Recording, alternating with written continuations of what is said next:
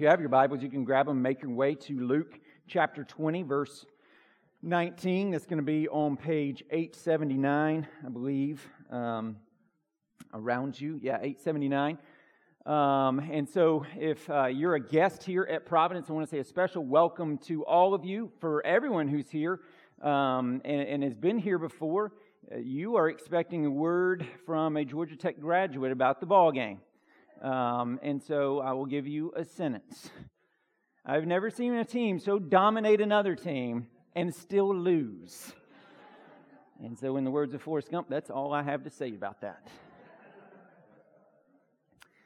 But sticking with that kind of movie theme for a minute, you know, Forrest Gump, one of the most quotable movies uh, in pop culture. Another movie within pop culture that's probably, if, if not the most quotable, is definitely the most iconic and maybe even birthed kind of the whole pop culture idea in the late 70s, and that's Star Wars. And I am a self professed nerd and geek as it comes to Star Wars, but it's iconic. There are phrases and there are quotes from that movie that everybody just about knows. So if you are just sitting around and you start to hear, and that's not really picking up on the mic, but you get the idea. You know what that is instantly. When you're at a football game and you start hearing the band playing bam, bam, bam, bam, bam, bam, bam, bam, bam, you know what that is and you know where that comes from.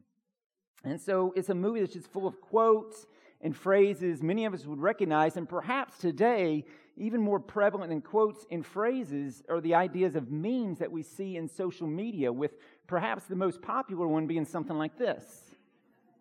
Where, if you have any idea who this is, Admiral Ackbar, and there's this thing, it's a trap, it's a trap. And so this is used on social media, Instagram, Twitter, Facebook, for all kinds of situations that are traps. Your wife asks you, Does this dress look good? It's a trap. It's a trap, right? All kinds of things you could use on those sorts of things. Situations with it's a trap. Well, as we come to chapter 20 of Luke, we find Jesus in a situation where people are trying to trap him. The religious leaders are surrounding him and they are trying to catch him in a trap so that he might either be uh, discredited amongst the masses that are flocking to him or be incarcerated by the Romans.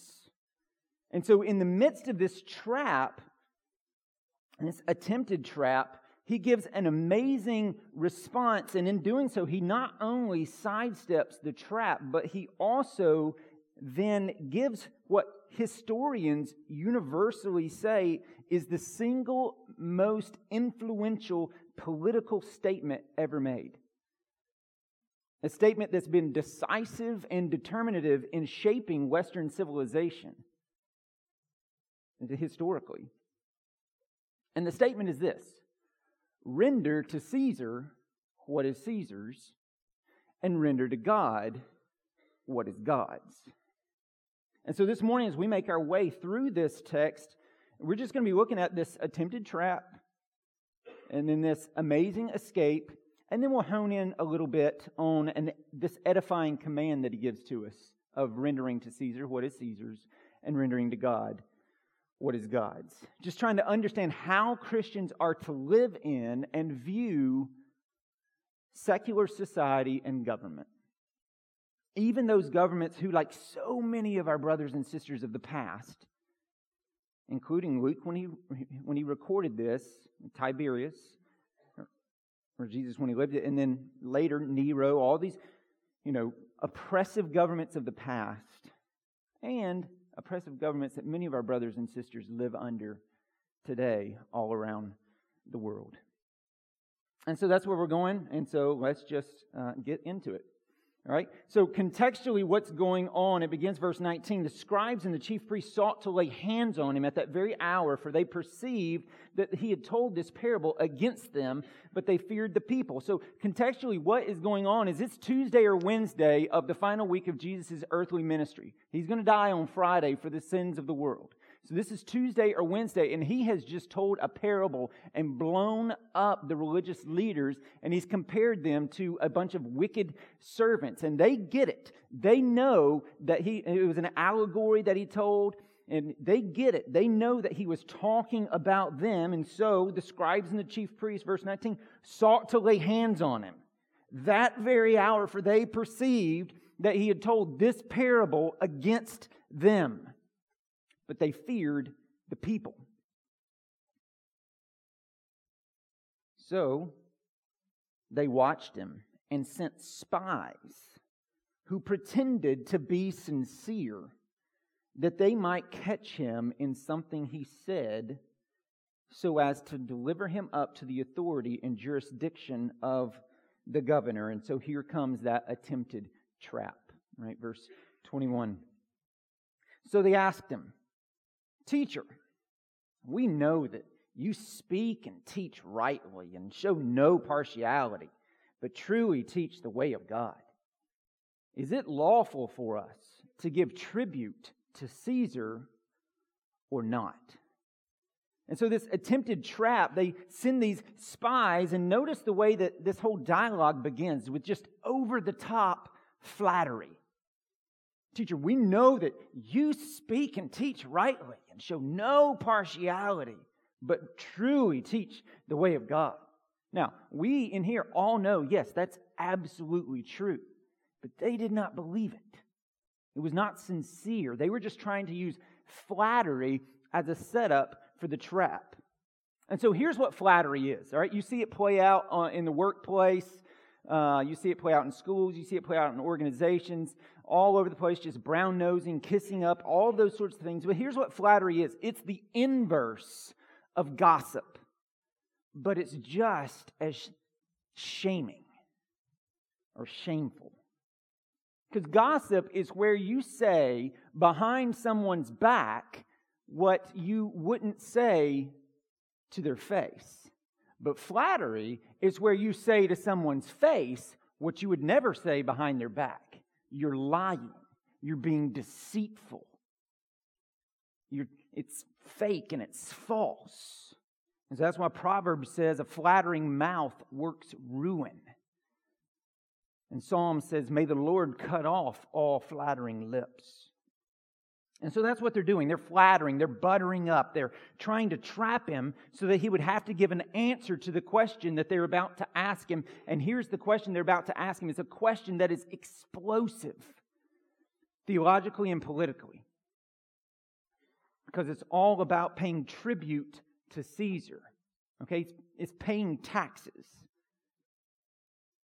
And this is explosive in this culture, especially during that time. And uh, uh, even in Jesus' life, when he was a young boy, a revolt had started that led to something that came to be, a group of people came to be known as the Zealots.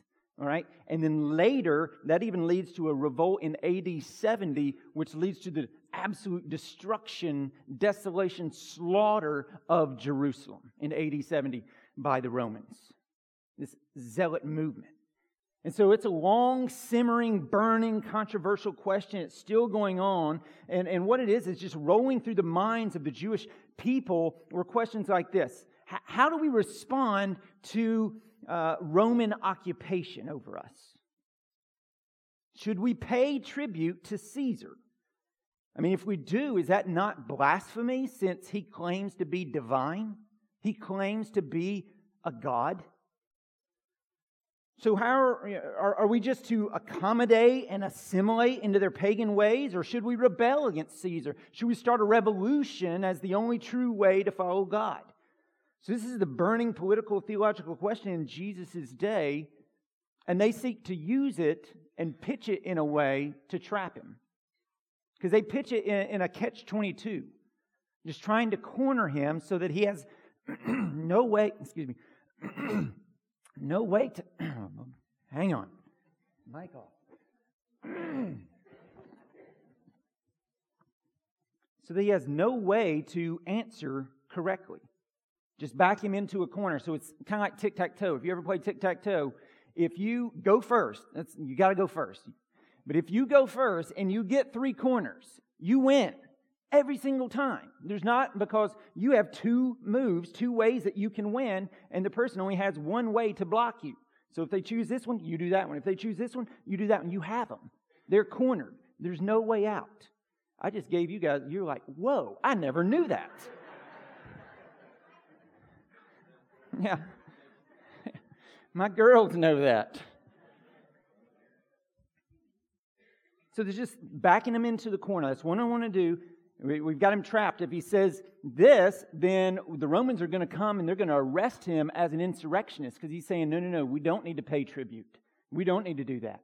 But if, if he comes over here and says, yeah, we need to pay tribute, then we can uh, just discredit him as a collaborationist with the Romans, and he will be alienated from the people, and we'll be done with him. And so that's what they're trying to do, trying to back him into that corner.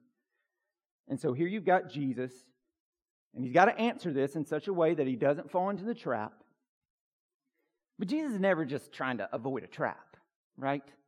He wants to teach at the same time, and you got to remember, he's in control. All that we're reading here as he's on the way to the cross are not just things happening to him, but they're things he's carrying out so that he can go and die for our sins and rise again.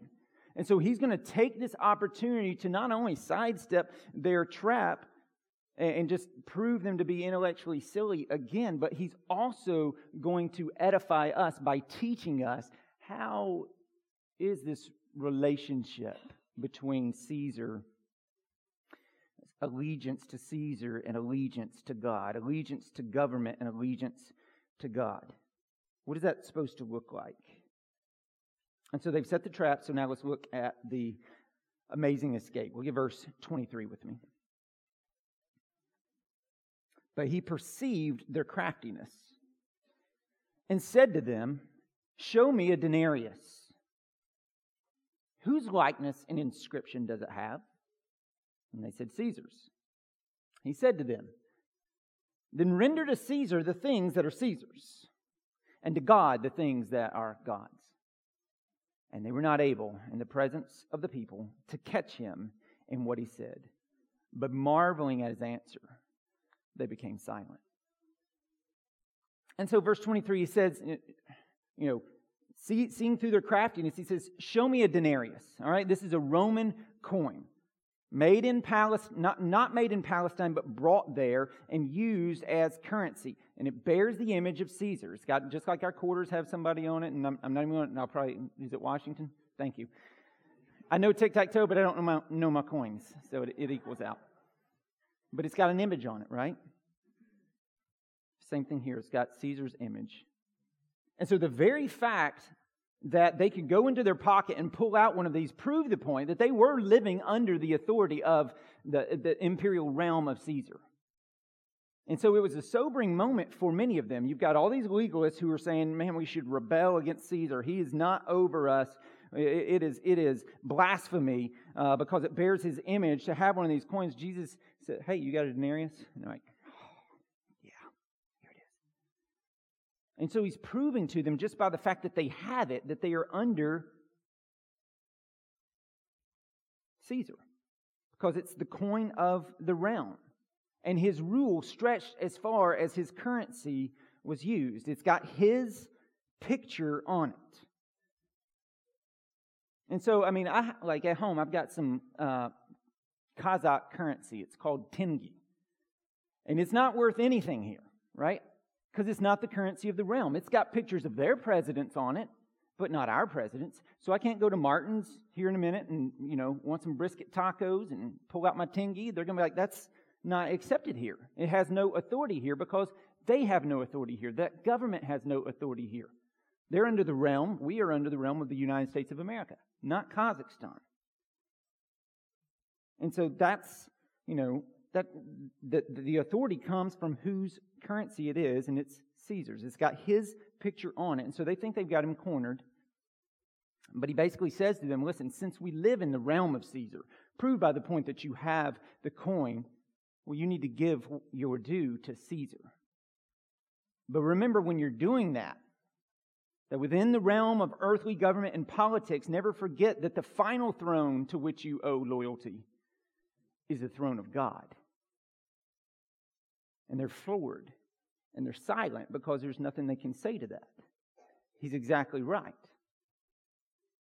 He's sidestepped it. But not only in sidestep, he, he's taught here. And he's teaching us, he's pointing out to us, his people, and, and them at the time, but to us, Christians, that we are citizens of heaven and citizens of earth. There's a book, and I put it in your uh, resources, written by Augustine of, of Hippo. Uh, if you have a Catholic background, he's called St. Augustine. He wrote a book called The City of God, probably one of the most influential books in history about this relationship between. He says there's a city of God that is eternal and, and unshakable, and there are cities of men that are always shifting and rising and falling just in society, and that's always going. to, He's writing it as the Roman Empire is collapsing around him. And so the, the point is, is this with these dual citizenships, citizenship in heaven, citizenship on earth, is that if you are in Christ, okay, if you are in Christ, Jesus is teaching that you are also in Nolensville. That while in Christ we have our ultimate citizenship in heaven, we also have a citizenship and a responsibility here in Nolensville, Tennessee, United States of America. And that we have a we need to render our due to the town officials, the county officials, the state officials, and the federal government. And so that begs the question then, all right, if we're to render these things accordingly, when render to Caesar and render to God, well, that begs the question, well, what, what is Caesar's and what is God's? What are we to render or give to Caesar and what are we to render or give to God? Well, the Apostle Paul, under the inspiration of the Holy Spirit, fleshes this out a little bit for us in Romans 13. So if you'll flip over to Romans 13, if you're using some of the Bibles that are provided for you around you, this is on page 948. 948.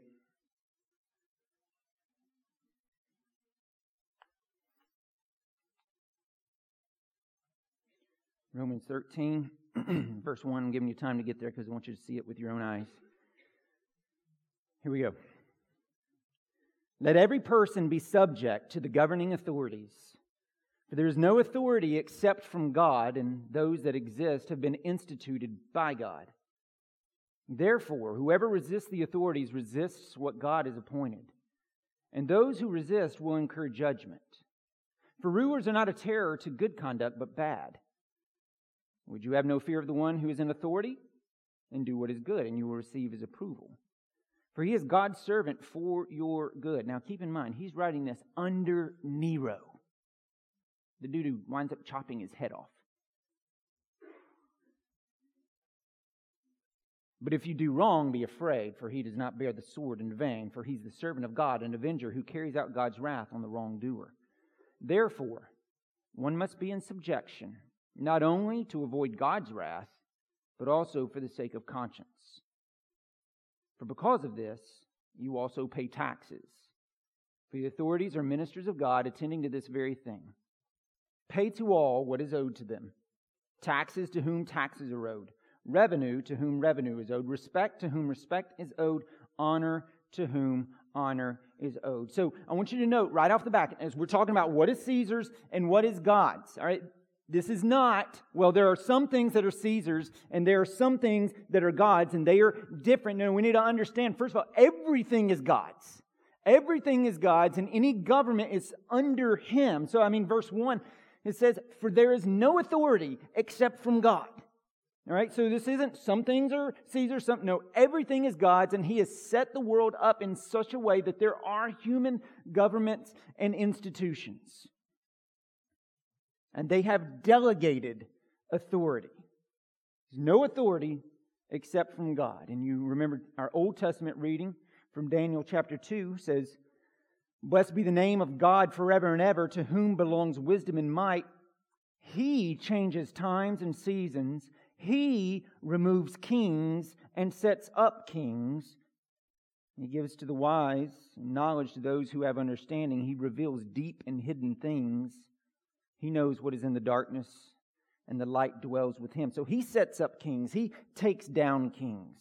And so it's all of God's. God's in control of all things, but by his own authority, he set it up this way, which means, and you need to listen very well to me here, that a pagan earthly government is a legitimate one.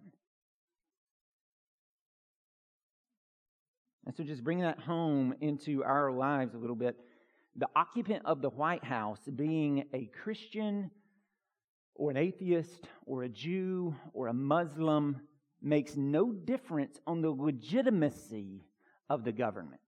Now, we definitely might prefer one or the other, but it makes no difference on the legitimacy. A pagan state is a legitimate state. Because again, Paul's writing this under Nero, and he's saying this under Nero in the Roman Empire.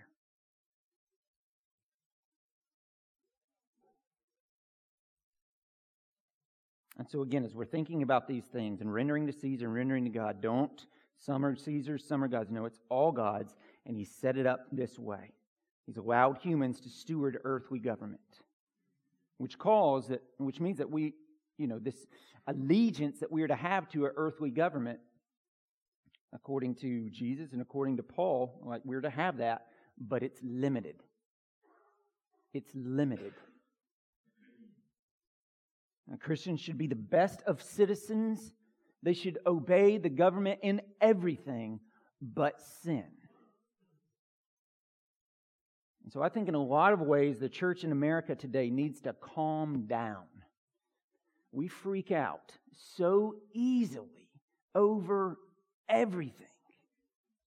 I mean, yeah, we should contend for moral and social issues that are clear in Scripture, but let's make sure they're clear. And we should contend over those. But on so, so many things, we just need to calm down. I mean, is the state telling us that you can only have one child, and if you have more than one, you have to kill it? No. But our brothers and sisters in China live under that reality. Is the state telling you that you cannot preach the gospel? No. Is the state actually demanding of you anything of which, if you obey or submit to it, will make you a violator of the law of God? Demanding that of you? No. And you couldn't say that in Nazi Germany. And you can't say that in a lot of countries where brothers and sisters in Christ live right now. And they live under persecution and in oppression. But right here, in America, things may not be exactly like we would like for them to be, but let's not get confused about what persecution is. And let's also not get confused on what the city of God is and what the city of man is. The church's goal is not to gain political influence in the hope of legislating a Christian society. Our goal is to see men and women, boys and girls repent of their sins and believe in Christ and be given forgiveness and eternal life and a citizenship in heaven. Judas and all and many others wanted Jesus to, to set up this, you know, uh, Jewish society. Like we, some people want a Christian society, and Jesus is constantly having to say, "Listen, no, my kingdom's not of this world. That's not how this works. I'm not here to set up a geopolitical kingdom." But he's going to come back someday. And then we will live forever and ever and ever under a perfect and eternal monarchy with a perfect king and in a perfect kingdom where there is no sin and there is no sorrow and there is no death and there is no pain and there is no crying. He will wipe away every tear from our eyes. And we long for that day. We look forward to that perfect eternal kingdom, but until that perfect monarchy, we will live under fallen governments. That nevertheless, though, have been set up by God and are legitimate and have been given authority by God. And so, as we lay out, okay, it's not some things are Caesar's and some things are God's. Everything's God's, but He's given that. Well, then let's just get practical. Well, what is it? How are we to render some things to Caesar? And what do those look like? And how are we to render some things to God? And what do those look like? And so, let's just be very practical about that. And just straight out of Romans 13, as well as just the plain talking of what Jesus is talking about here when he says, pull out a denarius and render it to Caesar. One of the things we're to re- render to Caesar is we need to pay our taxes. All of them. And so evading or not paying your taxes is not just illegal, it's sin. It's lying, it's deceitful, it's disobeying Christ's command. And so we owe the government our taxes, and we can debate all day long how many, how much of that they need to take, and then how they need to be used. But according to Scripture, we owe that to the government. Bottom line, obedience to Christ means we pay our taxes. We also owe our government leaders honor and respect. Romans 13, verse 7 again says, Pay to all what is owed to them taxes, to whom taxes are owed. And this is a command, notice. Revenue to whom revenue is owed, respect to whom respect is owed, and honor to whom honor is owed. So the whole not my president slogan that began under President Bush and then was used by a different group of people under President Obama and now is used again by a different group of people under President Trump is a violation of this. It's not honoring, it's not respectful. And that doesn't mean you can't disagree with the president. I disagreed strongly with some things that Obama did. I disagree strongly with some things that Trump does. But it, I still am called to respect them and honor them. And it's not based upon whether they are acting respectfully or honorably is based upon, like, there's no conditions given here when Paul says respect and honor. He just says respect and honor. And so respect your government authorities, honor them. For crying out loud, act like a Christian when you talk about politics.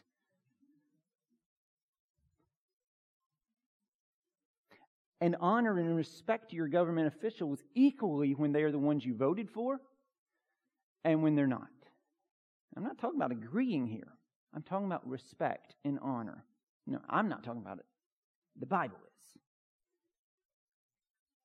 Respect and honor those who are your government leaders. All right, so we pay our taxes, we respect and honor, and then also we're to pray for our leaders. So if you'll flip over to First Tim, I'll just read it to you. First Timothy chapter 2 says this First of all, then, I urge that supplications, prayers, intercessions, and thanksgiving be made for all people, for kings and all who are in high positions, that we may lead a peaceful and quiet life, godly and dignified in every way.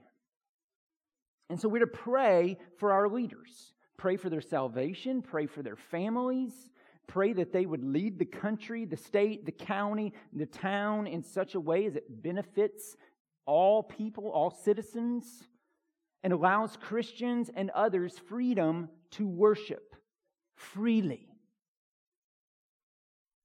Governmental, reg- governmental recognition of religious liberty for ourselves as well as others who differ from us is both morally right and socially good. And so we should always stand for the religious liberty and freedom of all people and all faiths. No one can be legislated into the kingdom of God. It's about soul freedom, S O U L, freedom. And so pray for your leaders. And then, number four, rendering to Caesar also means participating in public life. And so, for some of us, I mean serving in the military, serving as first responders, serving as lawyers or judges or elected officials, exercising your right to vote. And for the church, at times, with great boldness mixed with some caution, speaking out on public issues. We have a responsibility as the church, as the people of God, to bear witness to the biblical truth about poverty and about business, about education, about racism, about abortion, about marriage, about war, about the environment and creation care. And on and on and on we could keep going. But listen, how we do that is just as important as doing it. How you do that. Through your political conversation, I don't think I've ever been so political in a sermon before in my life, but the text demands it. We go right through. If you're a guest, we go. Th- I didn't pick this text. I wouldn't have picked this text. But we go right through the Bible, so you can't dodge things. And so this is where we're at. But the way we say things, I mean, is your in your political life and conversations, you can do that and talk about it in such a way that it shows your allegiance is first to Christ. And you trust Him how it trickles down. And yeah, you're passionate about it, but you trust Him how it trickles down. Or you can do that in such a way that your allegiance really is to the country first or to a party first. And so through this, you can push people towards Christ and help people to see the need of Christ and the glory of God, or you can help, or you can just turn people off and make them think you are an absolute jerk and all Christians are that crazy, then I have nothing, I want nothing to do with the church.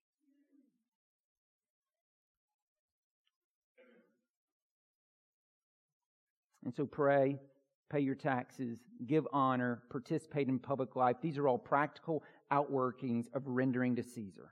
All right? So render all of that to Caesar. But what are we to render to God?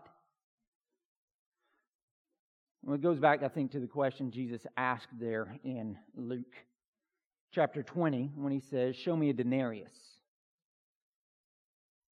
And he asks them, Whose image is on the denarius? And they say, Caesar's. Right? And they're right on that.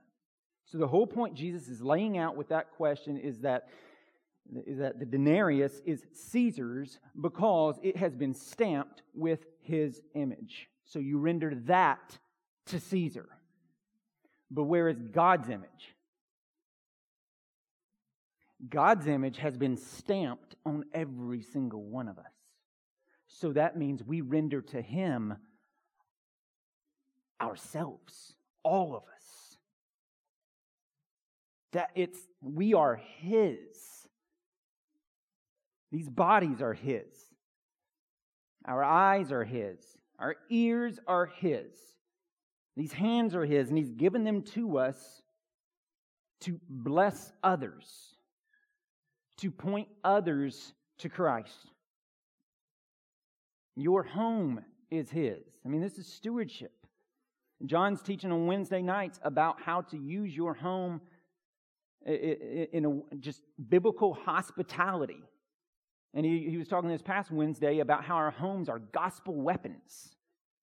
And there are things that we can employ in the service of Christ as we love folks and help to point them to Christ. A lot of times we think evangelism is just when we are like absolutely praying with, all right, you want to receive Jesus? And that is part of it.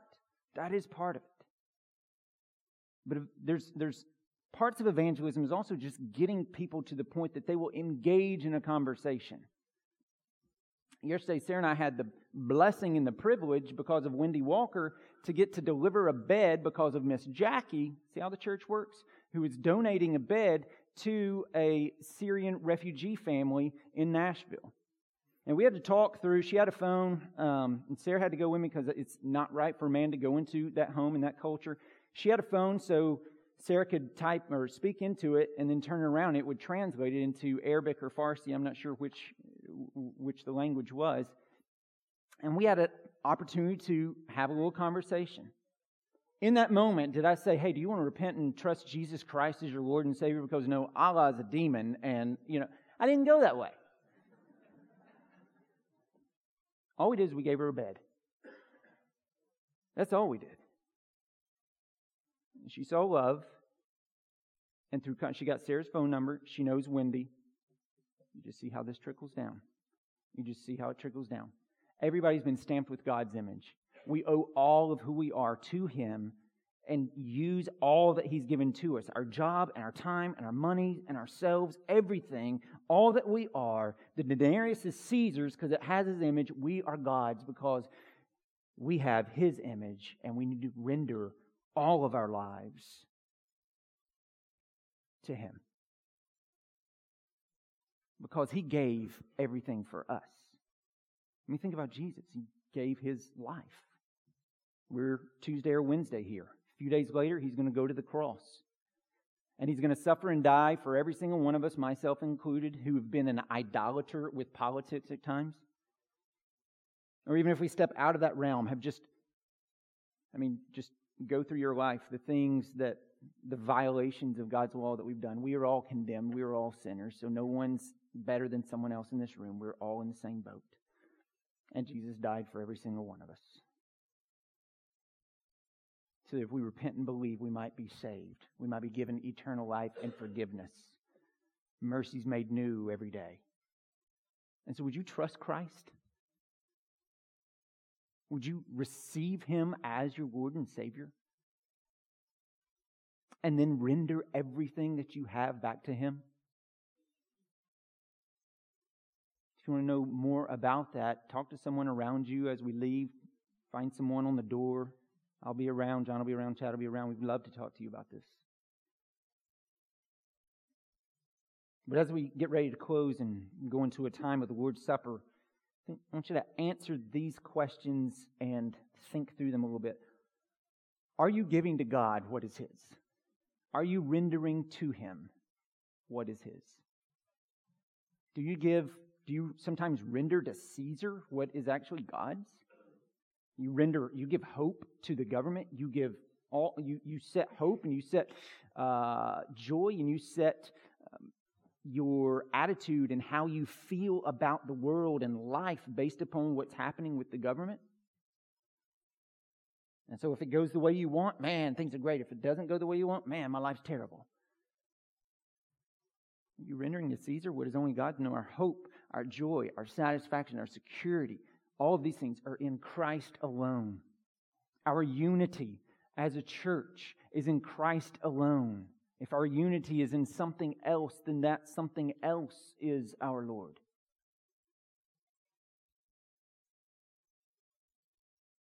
And so you're rendering to God what is His. He wants all of us, every sphere of our life. And so I'm going to pray, and those who are going to help serve the Lord's Supper are going to come. And as I pray, I want you to think about that. And I want you to just, even as I'm praying, if, the Lord's touching on something in your life, pray about that. As this, these elements go out in a few moments, pray about those, repent of those things. And so let's, let's pray and have that time. Father God,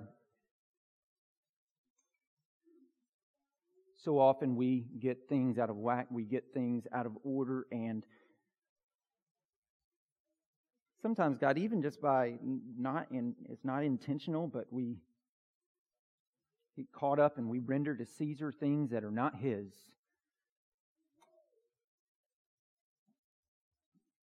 We set our hope there. We set our security there. And obviously that has an effect. And obviously, Lord, there need to be involved, but help us, God. Help us to set our hope and our affections and our joy and our allegiance ultimately in you and our citizenship that we have in heaven. But at the same time, help us to be citizens of the countries in which you've placed us. In, in this room, I assume that's primarily all of us are probably citizens of the United States. And so help us have that proper balance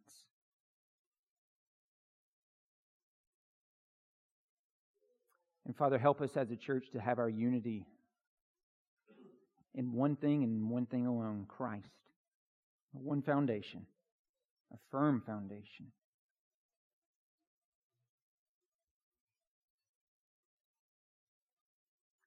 And as we prepare to take and remember the sacrifice that Jesus paid on our behalf. Would you prepare our hearts and minds for this holy time? We ask it in Christ's name. Amen.